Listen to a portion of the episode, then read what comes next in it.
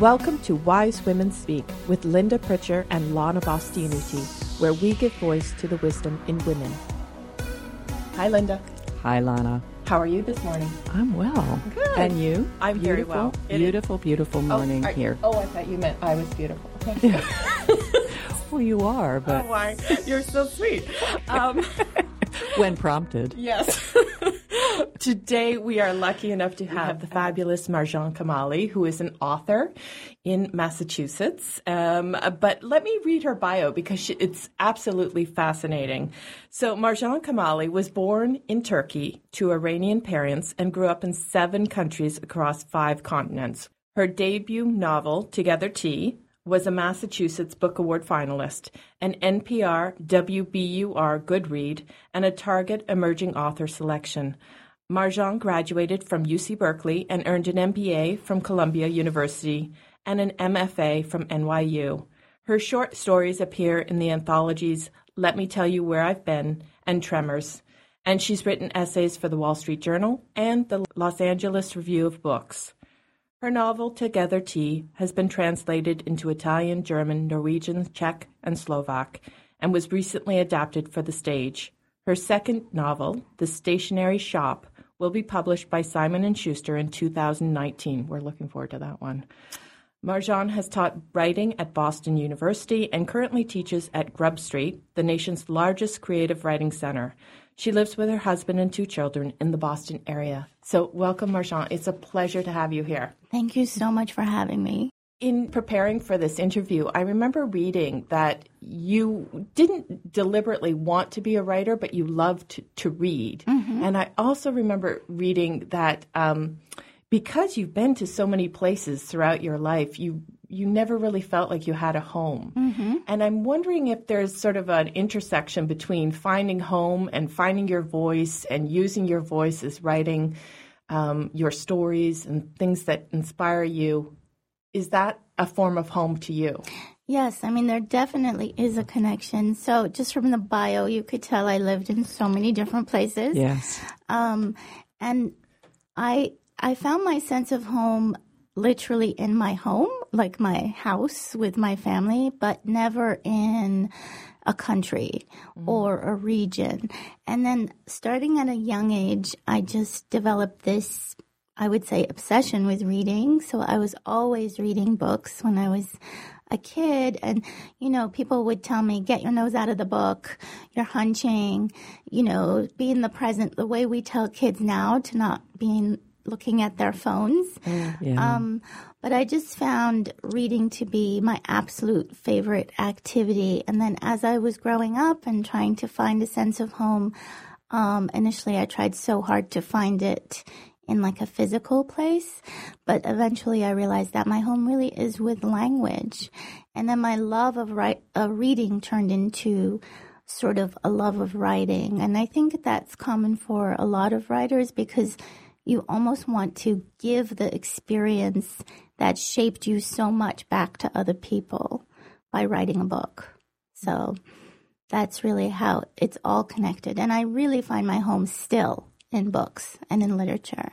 Hmm. Do you find when you're writing that you lose yourself? Yes, on the good days. on the good days. Yes. So, um, you know, some days you sit and you don't lose yourself and you just keep thinking about the laundry or your to do list or all the other things you have to do. And those are not the best days. Some days you sit and something takes over. Yeah. Usually it's the characters who take over. And those are the best days. Those are the days when it's a sense of discovery and things happen that you don't know how they happened and you're taken by surprise and you end up being, you know, shocked like, oh my God, she died? I didn't think she was going to die. And those are the best days. That's when you really lose yourself. And that's the high that keeps you going back to it. Yeah. So when she dies, that Mm-hmm. just is something, or something dramatic like that. That's just something that comes out of you, like Yeah. in the moment. On the good days, Yeah. on the good days when you get in the flow, Yeah. you get in the flow and um, things start to happen and characters do things that you didn't expect, and you as a writer are just as surprised or moved as maybe one day a reader will be. I'm not saying every day's like that. No, no, Yeah. and that's that's part of the um, navigating the ups and downs. You know, when you have clarity, and then when your mind gets kind of overwhelmed, probably thinking about the laundry or the other things you have to do. Mm-hmm. So, how do you manage to to move between those two places? Do you ever get really caught up where you get stuck, or do you know that the flow will return, and so you mm. feel secure that even if it's for a little bit of time or a long period of time, that it always will return? Well, it took me a long time to understand that that sense of flow and that kind of adrenaline high doesn't occur all the time, and that if it doesn't occur, it doesn't mean you should stop. Right. Okay. I think in my 20s, I thought that every time I sat down, the magic had to happen. Mm-hmm. And every time I sat down, I had to produce incredible work. And if I didn't, I would get discouraged and it would make it harder to sit down the next time. And I think it really took me years to realize that you have to sit down and do your work anyway. And sometimes the magic will happen. It's like tapping into this vein of like just magical potion. And sometimes it doesn't, but I think I've learned that regardless, you have to show up. Yeah. Do you do you write every day? Do you make that kind of a discipline? Does it seem and does that seem like work or I, I do not just play? I do not write every day, and I know there's this huge mantra Mm-hmm. um, where writers say the only way to do it is you should write every day. Uh-huh. Um, however, I believe most of those writers are maybe men who have like three wives each, because most of my female author friends um, who are raising a family cannot write every day. It just doesn't happen. Yeah. Um, and that's the other thing I learned. I used to think if I'm not writing every day, then I'm not a writer. And that would again kind of stymie the progress in my 20s and even in my 30s. And then I realized you really don't need to write every day. You just need to write, you know, in a in a sort of schedule that's right for you and that's different for everybody. There is no one size fits all. Yeah, I love that. That it's because so it- important. it's so yeah. true. Especially, I don't know, women sometimes are really rule bound. Like we think there's an there's only one right way to do something, and mm-hmm. then we feel like if we can't manage that within our lives, well, we make meaning out of it. We say, well, I guess it's never meant to be, or I'm not meant to be a writer, or I'm doing it wrong, so it's not going to be any good. And we talk our, ourselves out of doing what we feel drawn to do. Yes. And it's such a waste. It is, and it's a mistake because it's a fallacy to begin with. You don't need to write every day to be an author. And I know plenty of successful authors who do not write every day. Um, but if writing every day is what works for you, then that's great, and that's what you should do. It's, I really think it's having enough confidence in your skills and what you're contributing to understand that you do it your way.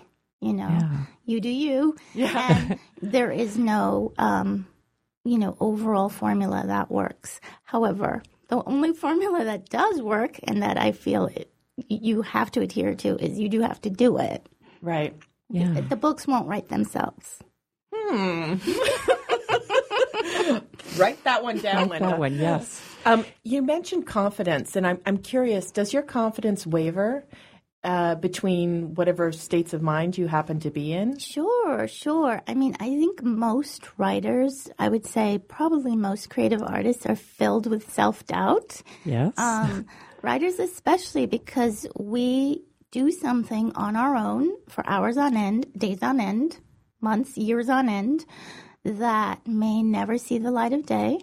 We don't get feedback or recognition right away often. takes years usually. And so your confidence does waver. And we're also living in a society that doesn't necessarily reward us financially for our efforts. Like, you know, it's it's not like you are told that this is the best vocation to follow by your parents who are worried about you maybe having a stable profession. So confidence does waver, but I think, again, I learned that that's part of the game, that's part of the package. I don't know a single writer, um, no matter what stage of their career they're in, who doesn't have self doubt. Yeah. And being okay with that. Mm-hmm. I think that's such an important thing. Mm-hmm. Lana was saying earlier that often people get really tripped up because they think that it should be one way. And you were saying this before about how when you were younger, you thought it was really critical to to always have success the minute that you sat down. I mean, success in your own mind, like I'm creating something, it's working well, I feel good about it. Right. And just to realize that that's not really, that's not the human condition. Our mm-hmm. thinking rises and falls and to be at ease with that is something it sounds like you've come to an understanding of and that's serving you well as a writer because you just continue to write. Yes and i think you know that sense of perfectionism that i had in my early 20s it often led to paralysis. Yes. Because yeah. i thought here i am i'm sitting down to write and what I need to produce has to be brilliant. Mm-hmm. And as I tell my students now, it's never brilliant on the first try, ever, ever. I mean, maybe once in a blue moon when you hit that magical state, but usually you go through so many drafts of things, so much ends up on the cutting room floor. Um, you have bad days, you have good days. And again, it took me years to kind of understand that that's all part of the process and it's all valuable. Mm-hmm. You know, I used to think the bad days were a complete and utter waste to the point that I would stop doing it. Yeah. Um, but now I realize that they are all valuable. And, you know, if you're trying to be so perfect on the page from the get go, you're just going to paralyze yourself and freeze. It's so valuable to hear. Yeah, it is very valuable to hear. Absolutely, especially for young women to hear mm-hmm. this when they're first starting out and they think everything has to be perfect. We're right in the middle of graduation for a lot of kids, and I'm sure they're yeah. paralyzed paralyzed in terms of well, what do I do? you know, I have to get the perfect job. I have to create the perfect career. So their confidence, I'm sure, takes quite a bit of a hit. I'm curious when you're in flow. Does that also come for you with just confidence. You you're just like you don't even have to think about it. You're just there.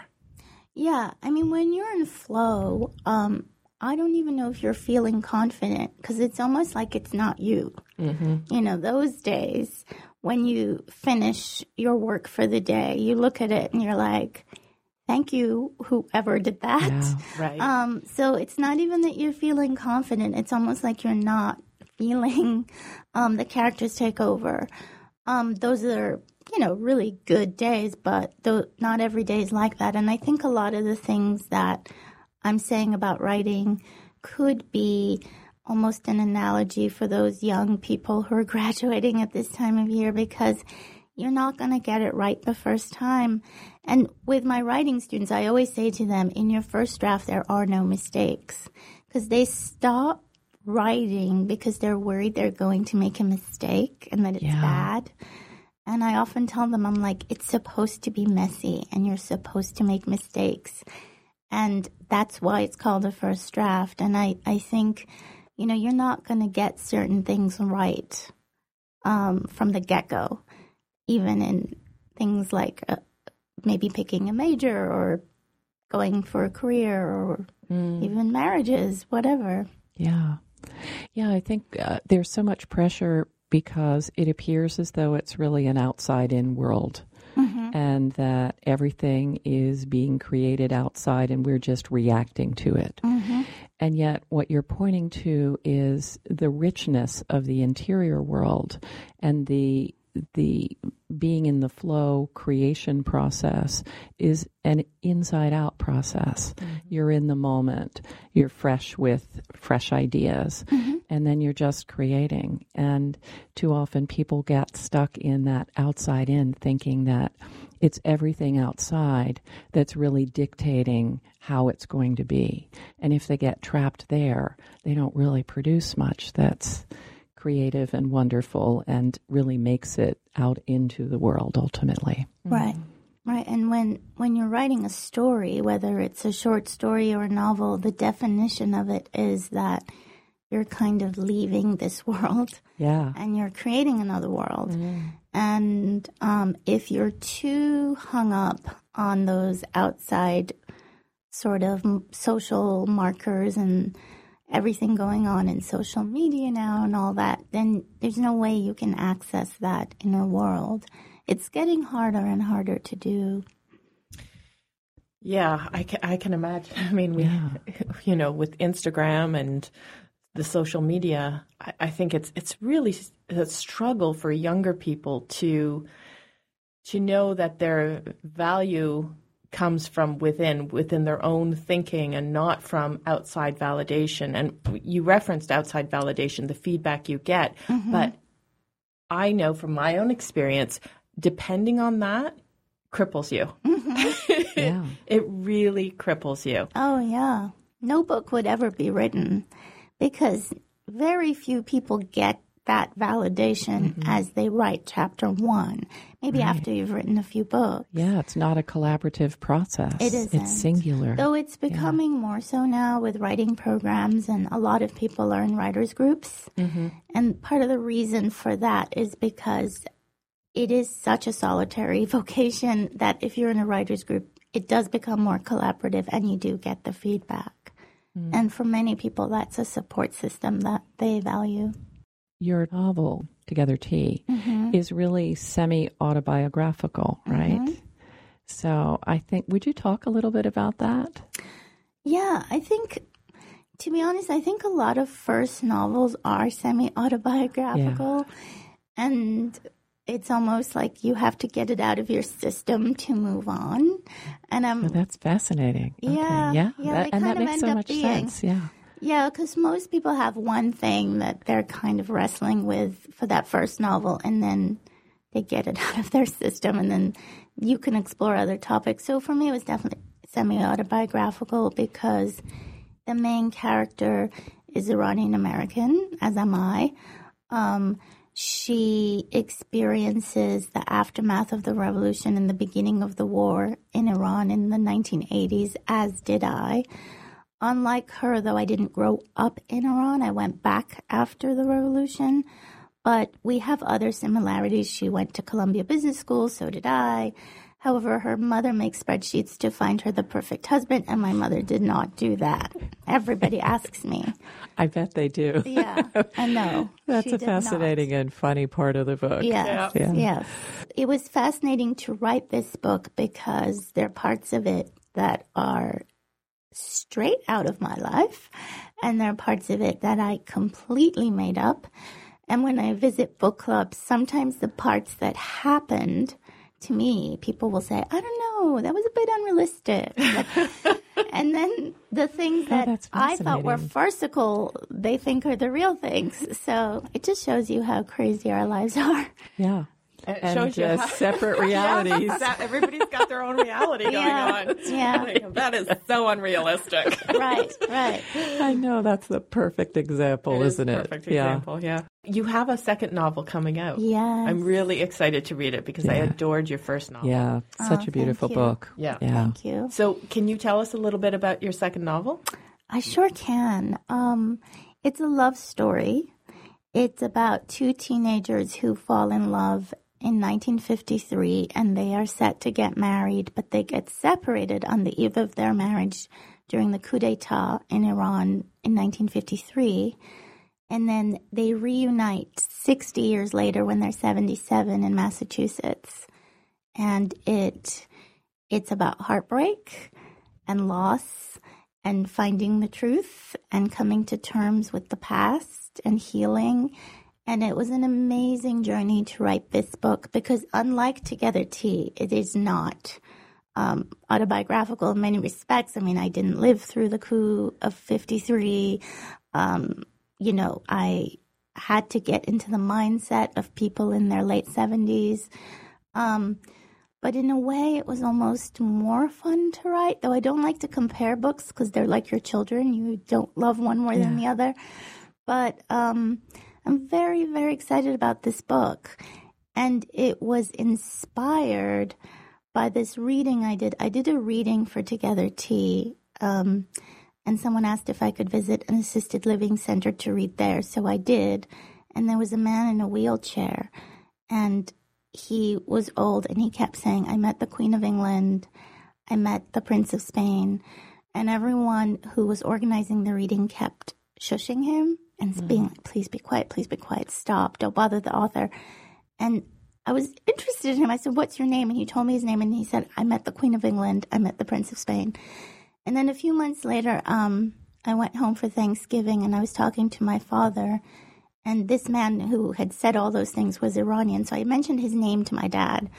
And because my dad claims he knows every Iranian living in the U.S., though he doesn't. But you know, um, let him have it. Let him. That's right. It. Yes.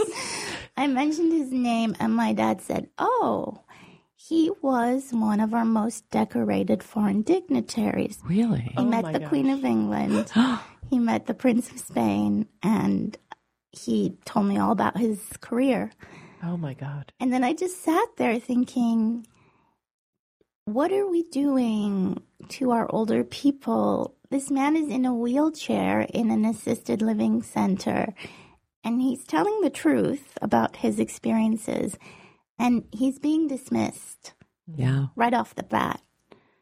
So that's what inspired me to write a book about um, someone who's older in the opening scenes, though ultimately then we go back to when they're young and, you know, cover the love story. Oh, that's a that's beautiful inspiration. Yeah, that's you never know where it. it's going to come yeah, from. you really do not Yeah, but he really touched me because his story touched me. Yeah, and the fact that he's sitting there and no one's really listening. Listening. Yeah. Do you know what that reminds me of? It it reminds me that you know you, you walk along the streets and and you sort of dismiss people or you just walk by them and you forget that everybody has a story mm-hmm. like yeah. there's something absolutely fascinating about every single person out there absolutely yeah everybody has a story thank you marjan for sharing your story we look forward to your second book coming up the stationery shop and shall we have her back? I think we should definitely have Marjan back. This has been a beautiful interview. We've really appreciated you being with us today. And I'm sure our listeners are going to feel the same way. Yeah, such wise women. Yeah. So until then, Lana. This has been Wise Women Speak. Bye for now, Lana. Bye, Linda. You've been listening to Wise Women Speak. If you'd like to hear more, please go to wisewomenspeakpodcast.com or find us on iTunes.